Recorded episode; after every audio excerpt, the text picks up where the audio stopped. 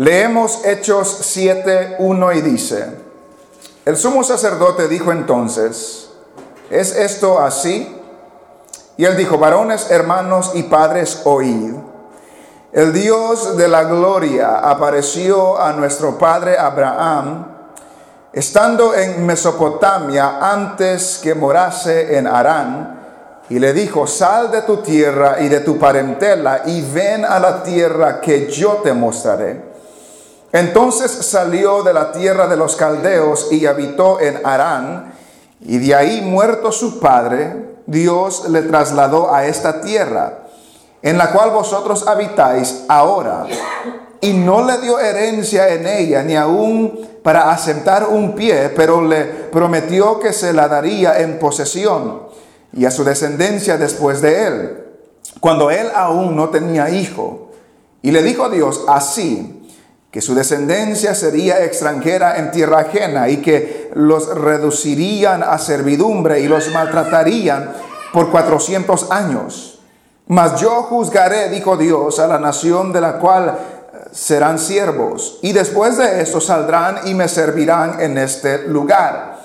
Y le dio el pacto de la circuncisión, y así Abraham engendró a Isaac y le, y le, circuncidó al octavo día, e Isaac a Jacob y Jacob a los doce patriarcas. Los patriarcas, movidos por envidia, vendieron a José para Egipto, pero Dios estaba con él.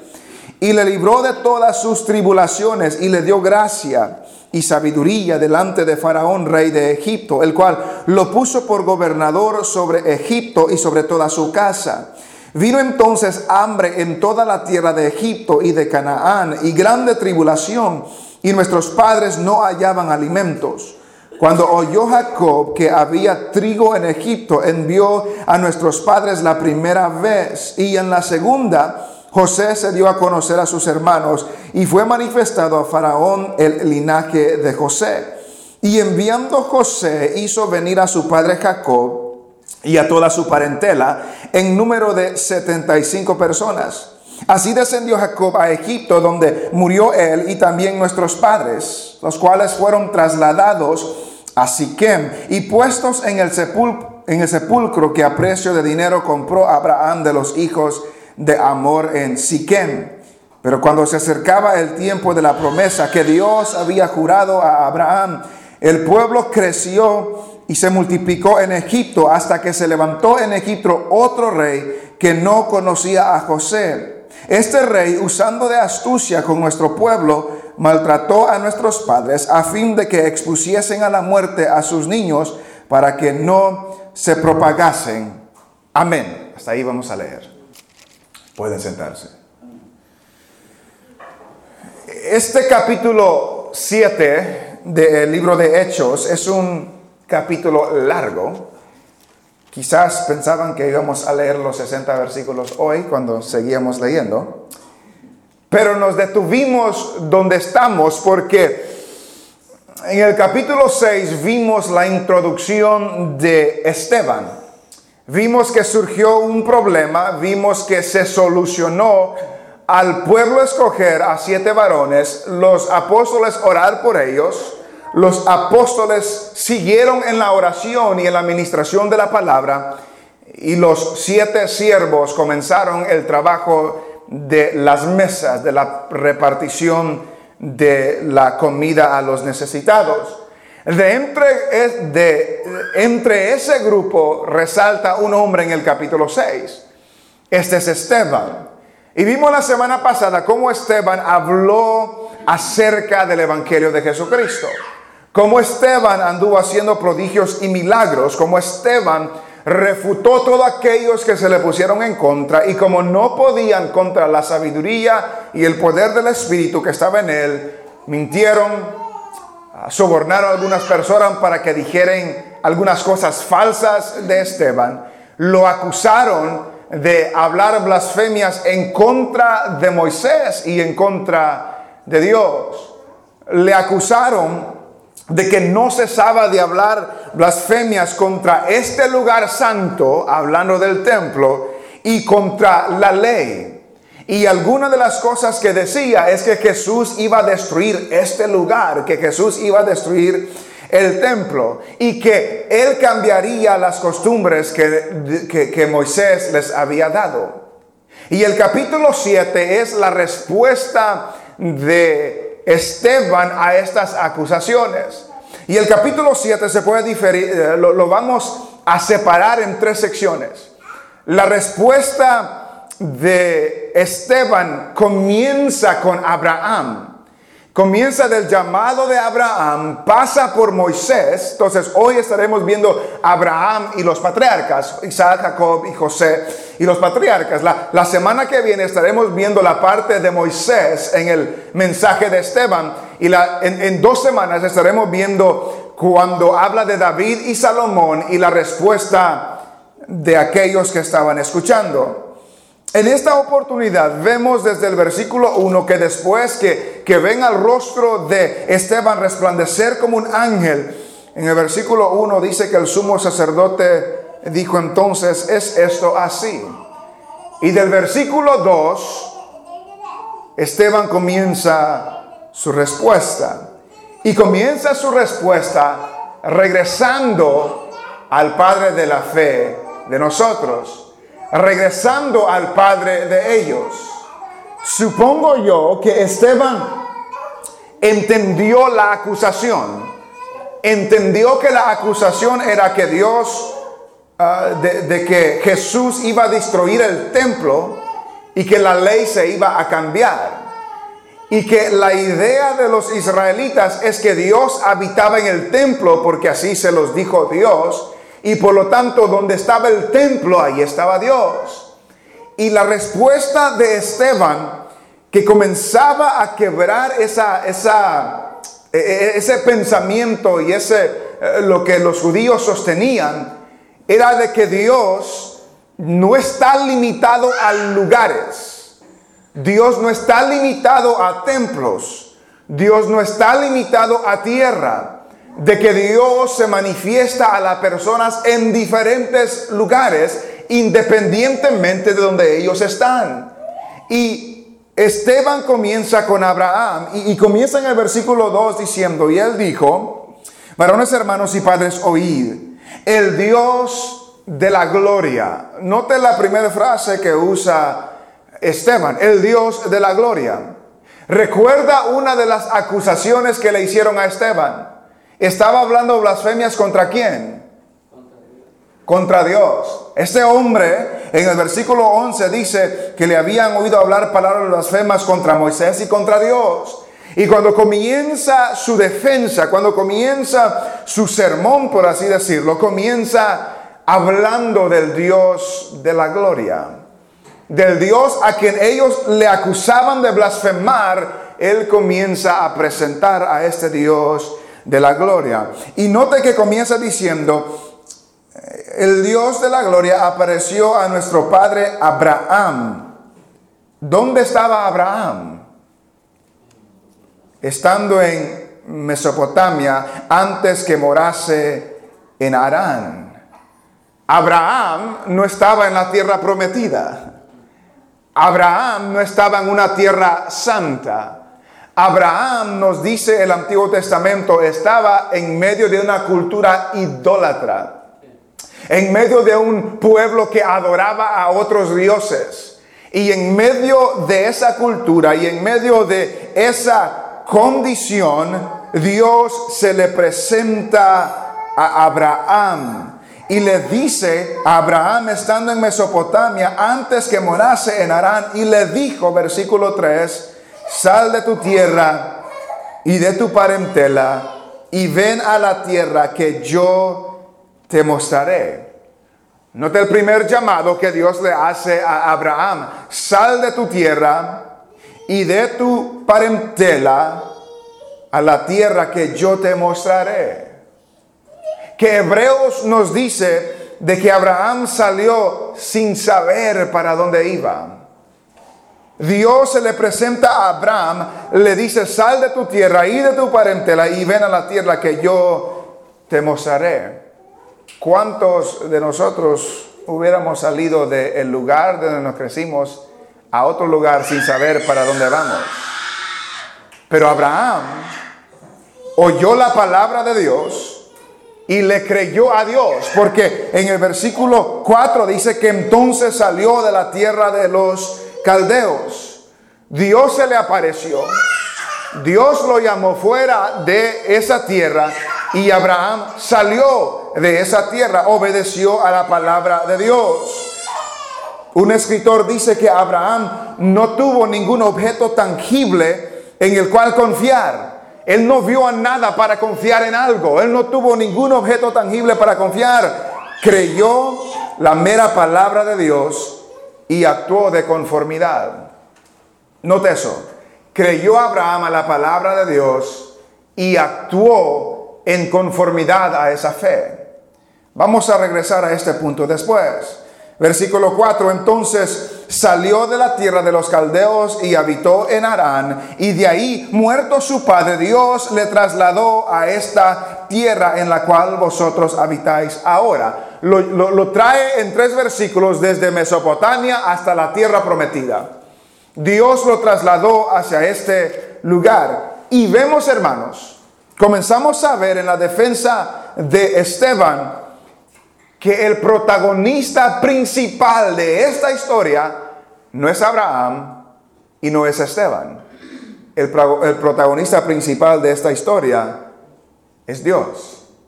Dios llamó a Abraham. Después que murió su padre, Dios lo trasladó a esta tierra en la cual vosotros habitáis ahora. Y note que lo que Dios le dijo a Abraham primero es sal de esta tierra y ven a la tierra que yo te mostraré. Pero luego notamos en el versículo 5 que este Abraham llegó a esta tierra, pero versículo 5 dice, y no le dio herencia en ella, ni aún para asentar un pie. Lo trasladó miles de millas. Sal de ahí, cree en mí, confía en mí, sal de ahí, vete a esta tierra que yo te voy a mostrar. Y estando ahí, no se la dio. Estando en ese lugar, dice, no le dio herencia en ella, ni aún para, para asentar su pie. Imagínense. Señor, me has llamado desde donde me crecí, de mi familia, de, de donde yo conocía, a un lugar que yo conozco y no me vas a dar nada aquí. Imagínese lo que estuviera pensando Abraham. Dios no le dio herencia en ella ni aún para asentar un pie, pero, pero Dios hizo algo. Le prometió que se la daría en posesión y a su descendencia después de él, cuando él aún no tenía hijo. Dios lo llama a una tierra, no le da esa tierra, pero se la promete. Será tuya en posesión. Se la daré a tu descendencia. Y él no tenía descendencia. Se la daré a los que heredarán, pero él no tenía herederos. Note cómo comienza Esteban, la defensa de las acusaciones. Dios no está limitado a lugares, se le presentó a Abraham lejos y lo trajo para acá. Y cuando estaba acá, no le dio la tierra, sino que se la prometió a su descendencia. Y además de eso, en el versículo 6 dice que le dijo Dios así, que su descendencia sería extranjera en tierra ajena y que los reducirían a servidumbre y a los maltratos por 400 años. Mm, siga el patrón de lo que está pasando. Señor saca a Abraham de su tierra, lo trae a una tierra que él no conoce, no le da ninguna herencia en esa tierra, pero le dice, te la voy a dar, te la prometo, será para tu descendencia. Y no tiene descendencia. Pero luego después le dice, pero la descendencia que tú tendrás será esclava, estará bajo servidumbre, estará esclavizada por 400 años. Imagínese el tiempo de 400 años. Imagínense de que este país de los Estados Unidos ni tiene 300 años de existencia. Y los israelitas iban a pasar 400 años en esclavitud. Serían esclavos por 400 años. Quizás en términos modernos podíamos decir a primera vista fue una mala inversión. Fue una mala decisión. Fue una mala inversión porque se trasladó todo lo que conocía y no ha recibido nada. Se movió de su casa y no ha recibido nada. Dios se la prometió en el futuro, pero esa descendencia que tendrá en el futuro será esclava. Esa descendencia que será en el futuro será esclava, maltratada por 400 años. Sin embargo, sin embargo, en el versículo 7 dice, mas yo juzgaré, dijo Dios, a la nación de la cual serán siervos, y de después de esto saldrán y me servirán en este lugar. Recuerde, Esteban no está contando la historia por simplemente contar la historia. Los judíos sabían esa historia. Esteban está contando esta historia en defensa a las acusaciones que le hicieron. Y notamos que la palabra que dice ahí, después que Dios los saque, dice que, que y después de eso saldrán y me servirán en este lugar. La palabra servirán aquí trae la idea de rendir culto, trae la idea de adorar. Yo los voy a sacar y me van a adorar, me van a rendir culto en este lugar. Y recuerde la acusación. La acusación era que, que Esteban estaba diciendo de que de que Jesús iba a destruir qué? El templo. ¿Y qué era el templo? El lugar de adoración de ellos. Era el donde se reunían para rendirle culto al Señor. Era donde se reunían para adorar a Dios. Y le dice, no, Dios, Dios sacó un pueblo y lo dijo que los iba a traer acá para adorar. Y los trajo acá para adorar antes que existiera un lugar donde adorar. Porque Dios no es limitado por lugares o templos o edificios. Y luego versículo 8 dice, y le dio el pacto de la circuncisión, y así Abraham engendró a Isaac, y le circuncidó al octavo día, e Isaac a Jacob, y a Jacob, y Jacob, perdón, a los doce patriarcas. Entonces, del 2 al 8 habla de Abraham. Habla del llamado de Abraham, de la promesa de Abraham, pero da a entender que Dios no está limitado en lugares. Dios no está limitado a lugares geográficos, a templos, a edificios. Dios se revela a la persona donde Dios se le quiera revelar a la persona. Dios habla a la persona en la iglesia, en la casa, en el trabajo, en el carro. Cuando Dios habla a la persona, Dios habla a la persona de tal manera que esa, que esa persona actúa en conformidad a lo que Dios le ha llamado a hacer. Sal de tu tierra, te la voy a dar en descendencia. Pero a ti no se te dará ninguna de estas, pero se la daré a tu descendencia. Después de Abraham pone el ejemplo de José. Y luego dice versículo 9, los patriarcas movidos por envidia vendieron a José para Egipto. Note esa, palabra ah, que nos da Esteban. De la razón por la cual lo vendieron a Egipto fue por qué? Por envidia. Por envidia. Y el libro de los Hechos ya nos ha dicho que la actitud de los judíos, del, concilio, de los escribas hacia los apóstoles de la iglesia era una actitud de celos, era, era una actitud de rencor, era una actitud de desagrado y hasta cierto punto era una actitud de envidia. Y, Esteban los está acusando también. Ustedes están actuando de esta manera por envidia. Al igual que nuestros padres, los patriarcas, vendieron a José a Egipto por envidia. El motivo fue la envidia. Los patriarcas movidos por envidia vendieron a José para Egipto, pero ¿qué? Pero ¿qué pasó con José? Pero Dios estaba con él. Pero Dios estaba con él. Dios estaba con él donde? En Israel. Dios estaba con él en el templo. Dios estaba con él en el lugar que Dios había determinado. No, Dios estaba con él en Egipto. Dios no está limitado por lugares geográficos.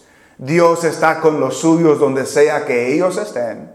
Y Dios llama a los que Él va a llamar de donde Él los quiera llamar, estén en un lugar apropiado o no. Los patriarcas movidos a envidia lo vendieron a José a Egipto, pero Dios estaba con él. Y versículo 10 dice que, que le libró de todas sus tribulaciones y le dio gracia y sabiduría delante de Faraón, rey de Egipto, el cual le puso por gobernador sobre Egipto y sobre toda su casa. Sigue diciendo, vino entonces hambre en toda la tierra de Egipto y de Canaán y grande tribulación y nuestros padres no hallaban alimentos. Cuando oyó Jacob que había trigo en Egipto, envió a nuestros padres la primera vez.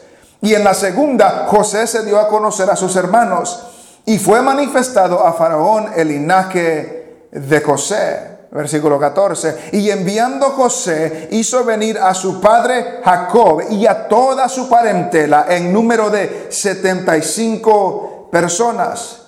Así descendió Jacob a Egipto, donde murió él y también nuestros padres los cuales fueron trasladados a Siquem y puestos en el sepulcro que a precio de dinero compró Abraham de los hijos de Amor en Siquem. Lo leímos rápido, pero vemos la intención de Esteban en su defensa.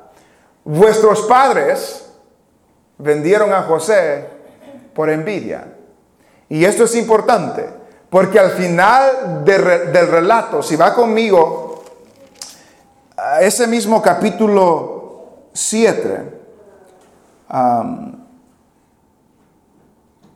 y en el versículo 51, cuando termina su sermón y los acusa a ellos nuevamente, les dice en el 51, duros de cerviz e, e incircuncisos de corazón y de oídos, vosotros resistís siempre al Espíritu Santo como vuestros padres, así también vosotros?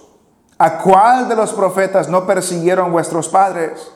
Y mataron a los que anunciaron de antemano la venida del justo, de quien vosotros ahora habéis sido entregadores y matadores.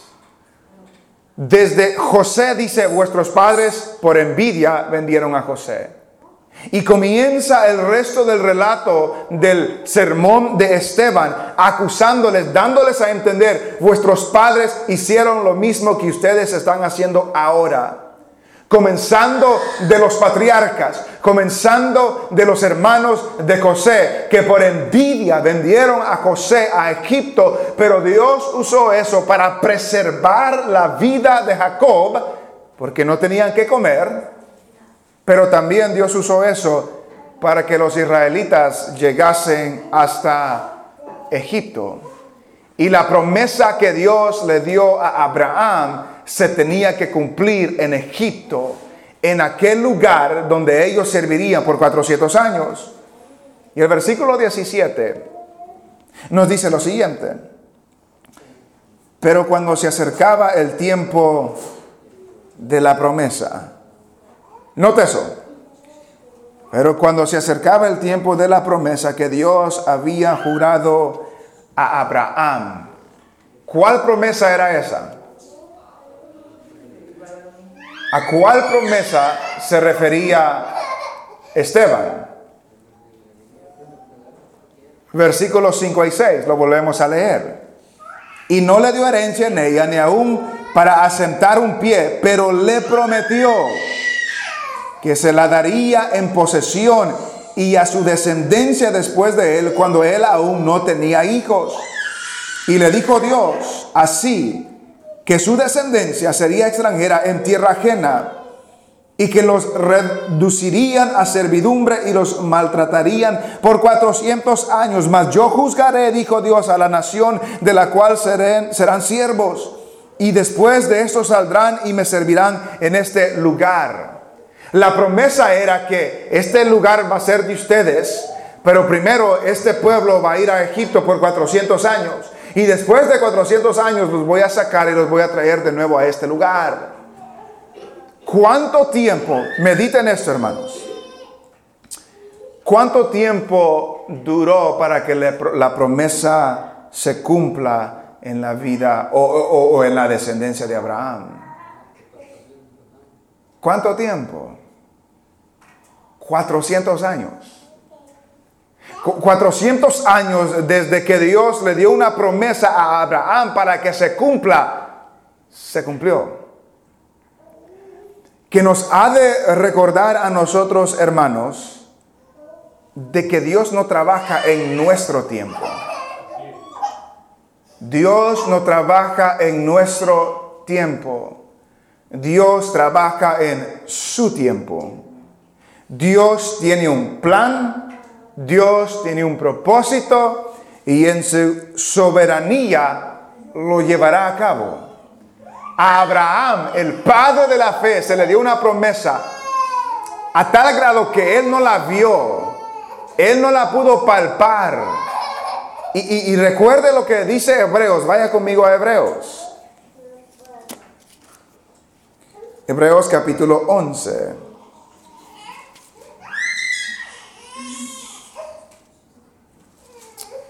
Hebreos capítulo 11 y versículo 13.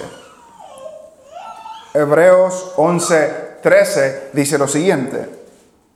Después de hablar, de hablar de Abraham, dice, conforme a la fe murieron todos estos sin haber recibido lo prometido. A Abraham se le prometió una descendencia grande que iba a heredar esa tierra y él no la vio. Conforme a la fe murieron todos estos sin haber recibido lo prometido, sino mirándolo de lejos y creyéndolo y saludándolo y confesando que eran extranjeros y peregrinos sobre la tierra. Porque los que esto dicen claramente dan a entender que buscan una patria.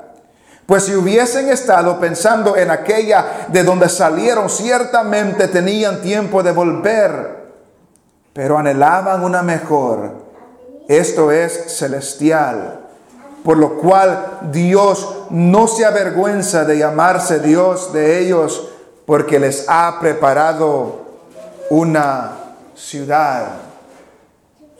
Dios hace promesas que Dios las va a cumplir, pero no las va a cumplir cuando nosotros esperamos Dios las va a cumplir cuando Él determine cumplirlas.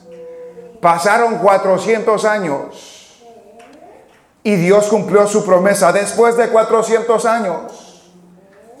Dios ha prometido, por ejemplo, de que Él va a regresar por su pueblo, que Jesús viene por su pueblo. Y ya pasaron casi dos mil años de que hizo esa promesa. Y esa promesa se va a cumplir. Y mientras llegamos allá, usted y yo somos o debemos ser como Abraham, que debemos creer a Dios.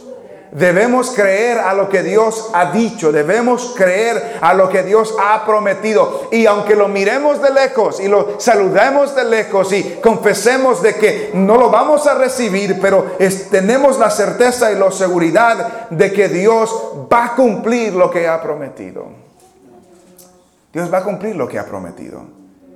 Entonces muchos de nosotros pasamos mucho tiempo, muchos años orando por alguna razón, orando para tener hijos, orando para que nuestros hijos se conviertan, orando para que nuestro cónyuge se convierta, orando por diferentes lugares o diferentes razones y a veces nos damos por vencido. Pero se nos olvida que Dios tiene su tiempo. Orando por las enfermedades y se nos olvida que Dios tiene su tiempo. y Dios tiene su hora. Versículo 17, pero cuando se acercaba el tiempo de la promesa que Dios había jurado a Abraham, el pueblo crecía y se multiplicaba. El pueblo de Dios, Israel, en Egipto estaba creciendo y creciendo y creciendo. Y dice el versículo 18, hasta que se levantó en Egipto otro rey que no conocía a José. Versículo 19, este rey, usando de astucia con nuestro pueblo, maltrató a nuestros padres a fin de que expusiesen a la muerte a sus niños para que no se propagasen. Note lo que tuvo que surgir. Dios levantó a este rey para cumplir sus propósitos. Dios había prometido esto a Abraham, lo iba a cumplir, y tuvo que levantarse este rey que no conocía a José, para cumplir lo que Dios ya había determinado. Dios usó a este rey para lograr sus propósitos. Ustedes y yo, hermanos, nunca nos debemos de preocupar por lo que sucede en este mundo, porque estamos confiados en el Señor. Muchas personas en los Estados Unidos se están quejando del presidente como que el presidente no está puesto ahí por Dios. Y el presidente anterior de él, como que si él no fue puesto ahí por Dios. Que Dios pone y quita reyes. Dios pone y quita presidentes. Y Dios pone y los quita para que por medio de ellos también su propósito se logre y se cumplan. Este rey se tuvo que levantar para que pueda oprimir a su pueblo, para que pueda maltratar a su pueblo, para que ellos expongan a la muerte a sus hijos, para que sus hijos no se puedan multiplicar. Dios levantó a este rey, Dios permitió que sucediera, pero lo permitió porque después de esto iba a levantar a Moisés para sacar a su pueblo de Egipto con poder y autoridad. Y el resto de la Biblia dice para que para que el nombre de Dios sea conocido entre las naciones, por el poder con el cual sacó a, Israel de Egipto. Un escritor hace este, este punto de que si no fuera por este rey que se levantó para traer opresión, Israel quizás hubiera estado bien cómodo ahí en Egipto. Israel quizás hubiera seguido creciendo. Israel quizás no hubiera tenido ninguna razón por qué regresar a la tierra prometida. Estaban cómodos, estaban bien. Y aún estando en esa condición, veremos después que ellos en sus corazones regresaron a Egipto cuando estaban en el desierto, aun cuando los estaban maltratando. Entonces dice este escritor, si no estuvieran, si no hubiera habido esa opresión, quizás nunca hubieran querido salir de ese lugar. Y eso es lo que sucede en el libro de los Hechos. Porque hasta este entonces la iglesia estaba cómoda en Jerusalén. Y tiene que surgir algo al final de este capítulo y al principio del capítulo 8 para que la iglesia salga de Jerusalén y predicar el Evangelio a toda criatura. Y usted y yo, hermanos, debemos de tener cuidado de sentirnos bien cómodos donde estemos, de, de que estamos en este lugar, estamos bien, estamos cómodos, pero el Señor no le gusta que su pueblo esté cómodo. El Señor le gusta que su pueblo esté trabajando. El Señor le gusta que su pueblo esté hablando de su palabra. El Señor le gusta que su pueblo esté hablando de las maravillas que Dios ha hecho. Y temo yo de que nosotros estamos muy cómodos y que el Señor va a tener que de una u otra forma sacudirnos para salir de estar cómodos. Lo hizo con Israel en Egipto, lo hizo con la iglesia en este capítulo 7, 8 y 9 de Hechos Y el Señor, hermanos, no nos ha llamado a una vida de conformidad. Dios nos ha llamado a una vida de sacrificio. Dios nos ha llamado a una vida de entrega. Dios nos ha llamado a dar todo nuestro ser por la causa de Cristo. Y el sacrificio no es venir a la iglesia una vez a la semana. Ese no es sacrificio. El sacrificio es vivir una vida día tras día, día tras día, honrando, predicando, alabando al Señor en nuestras vidas y que el Señor se lleve la gloria de lo que estamos haciendo. Dios, hermanos, hemos visto, no se limita a lugares, no se limita a, a templos, no se limita a edificios, no se limita a lugares geográficos, Dios se le revela a la persona en el lugar donde ellos estén. Puede ser en una iglesia, pero también puede ser en una casa, puede ser en el carro. Y también nos damos cuenta que Dios cumple su propósito, que usted y yo debemos de descansar en la realidad de que Dios es fiel, de que Dios cumple sus promesas y lo que Él ha prometido sobre aquellos que son suyos se cumplirá y se cumplirá en el tiempo que Dios ha determinado.